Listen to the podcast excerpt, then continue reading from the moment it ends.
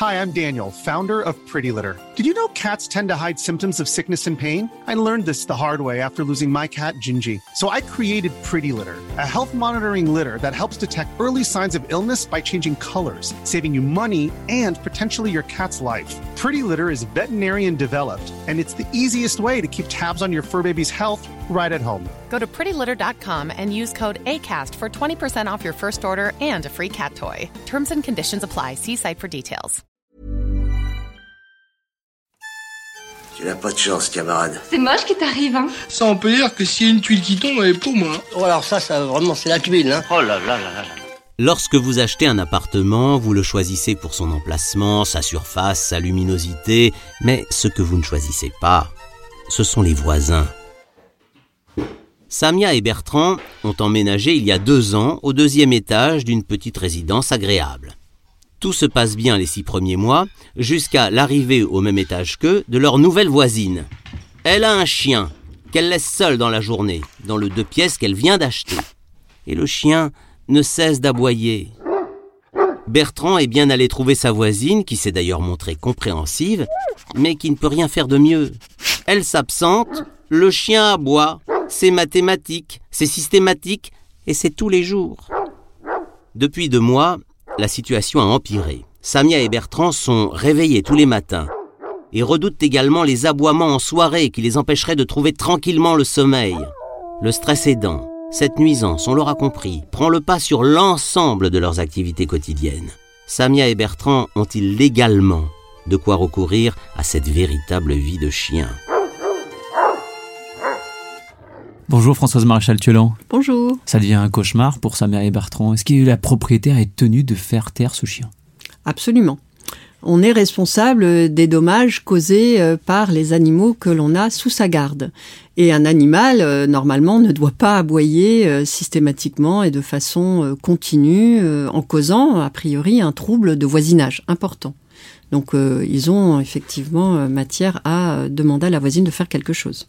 Est-ce que la police peut être en capacité de verbaliser la propriétaire du chien si les aboiements interviennent après 22 heures ou avant 6 heures du matin? Oui, alors euh, la police peut faire beaucoup de choses, hein, et notamment il entre dans, par exemple, dans les pouvoirs de police du maire, effectivement, euh, d'intervenir dans ce genre de conflit de voisinage. Mais pour pouvoir éventuellement intervenir, il faut que la police soit appelée, qu'elle puisse pénétrer dans des lieux, et ça peut s'avérer assez compliqué en réalité de faire intervenir la police pour les aboiements de chiens. Pourquoi c'est si compliqué si la bah, Après 22 heures, euh, déjà il faut qu'ils acceptent de se déplacer et puis ils vont peut-être venir une fois, peut-être deux fois et puis après euh, ça risque d'être plus compliqué euh, de les faire se déplacer régulièrement. Mais oui, elles peuvent venir éventuellement constater. Parce qu'un chien ce n'est pas une personne, donc c'est un animal. Est-ce que c'est au même titre qu'une personne, il ne doit pas faire de bruit après 22 heures Alors au même titre qu'une personne dans la mesure où il appartient à une personne et que cette personne, le propriétaire du chien, est responsable des aboiements et euh, des dommages en quelque sorte. Et là, ce sont des dommages euh, auditifs euh, causés par son propre chien, effectivement. Alors dans l'histoire, on l'a entendu, la propriétaire, elle est de bonne foi, elle essaye de, de calmer son chien, ça ne marche pas. Qu'est-ce qui reste à Samia et Bertrand comme recours? Alors il y a plusieurs euh, recours possibles. Alors tout d'abord, on ne sait pas si la voisine est propriétaire ou locataire. Si elle est locataire, ils peuvent contacter le propriétaire, puisque la locataire, normalement, s'engage à jouir paisiblement des lieux.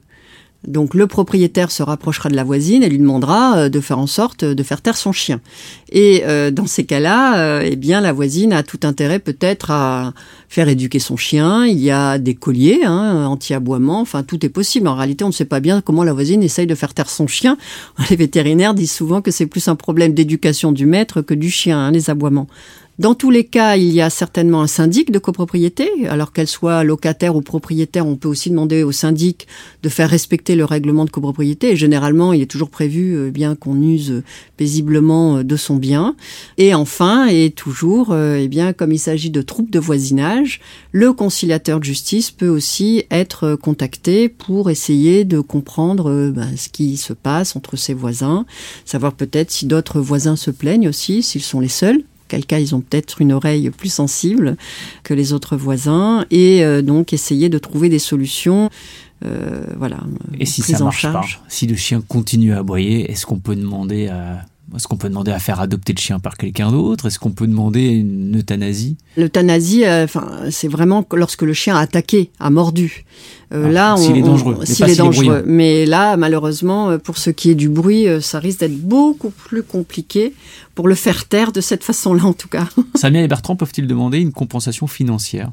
Ah oui, tout à dommage fait, intérêt bien sûr. Alors pour On en a demander, vu ça? On a vu des cas de ça? Euh, oui, on, a vu des cas. Alors euh, moi, je n'en ai jamais euh, traité, mais on peut imaginer que on doit réparer les dommages causés autrui. S'ils arrivent à établir leur préjudice, c'est-à-dire peut-être un trouble de la santé, un trouble de jouissance, généralement ce sera après une expertise. Donc ça signifie qu'ils s'engagent vers des frais importants, des frais de justice et d'expertise importants. Il convient donc de vérifier, là encore, son assurance multirisque habitation pour vérifier s'ils ont une assurance protection juridique qui peut les accompagner et prendre en charge les honoraires euh, de leur avocat. Eh bien, à ce moment-là, ils pourront engager une action. Mais il faut prouver son préjudice. Il faut donc des certificats médicaux, il faut évaluer son préjudice pour en obtenir réparation. Ce n'est C'est un Pas parcours gagné. du combattant, c'est un parcours du combattant. Certains ont préféré déménager même étant euh, propriétaire. En étant propriétaire. Là, tout à l'heure, vous avez dit, s'il était locataire, c'est beaucoup plus facile parce que la propriétaire de l'appartement est en droit d'exiger que tout se passe bien. Mais si euh, la propriétaire du chien est également propriétaire de son appartement, qu'elle arrive six mois après euh, Samia et Bertrand, euh, c'est beaucoup plus difficile, j'imagine. C'est plus difficile, mais dans tous les cas, vous avez un règlement de copropriété. Vous pouvez faire appel au, au syndic de copropriété. Et de la même façon, d'ailleurs, si elle n'était que locataire, il y a un règlement de copropriété et il faut le respecter. Donc, euh, mais dans tous les cas, comme il s'agit d'une exécution, elle pourra être condamnée des dommages-intérêts pour non-respect du règlement de copropriété, par exemple. Si elle est locataire, eh bien la sanction ce sera peut-être que la propriétaire ne renouvelle pas euh, son bail ou le résilie, puisqu'elle cause un dommage, euh, un trouble de voisinage aux euh, autres résidents de l'immeuble. Cela pourrait être effectivement une bonne cause de résiliation judiciaire anticipée hein, du contrat de location, par exemple. Ça, c'est déjà vu. Dans cette histoire, on parle d'un chien.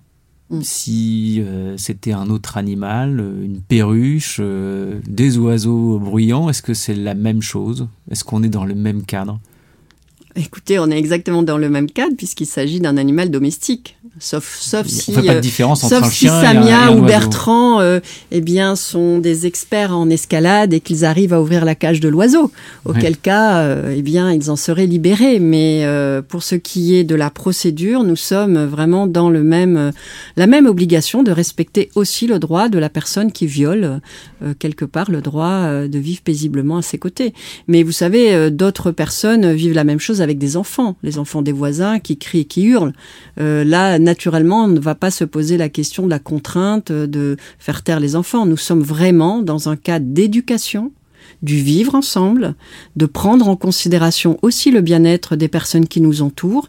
Et euh, c'est la raison pour laquelle euh, nous parlons vraiment d'éducation réciproque aussi, hein, de tolérance et de compréhension de ce que peuvent produire les aboiements d'un chien sur autrui.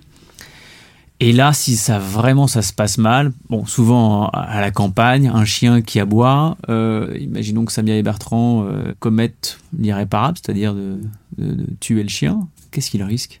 Il risque de se retrouver euh, devant le tribunal correctionnel euh, pour avoir euh, tué volontairement un chien et de se retrouver avec le maître, voire même la SPA ou des associations de défense des droits des animaux en partie civile. Alors ils pourront toujours ensuite plaider eh bien le fait que n'ayant plus dormi depuis des mois et étant dans un état de stress de haut niveau, ils n'avaient plus toute leur tête lorsqu'ils sont passés à l'acte. Françoise Maréchal-Tuelan, vous êtes avocat médiateur au barreau de Paris, intervenant principalement dans les conflits au travail et les conflits intrafamiliaux. Je vous remercie. Merci à vous.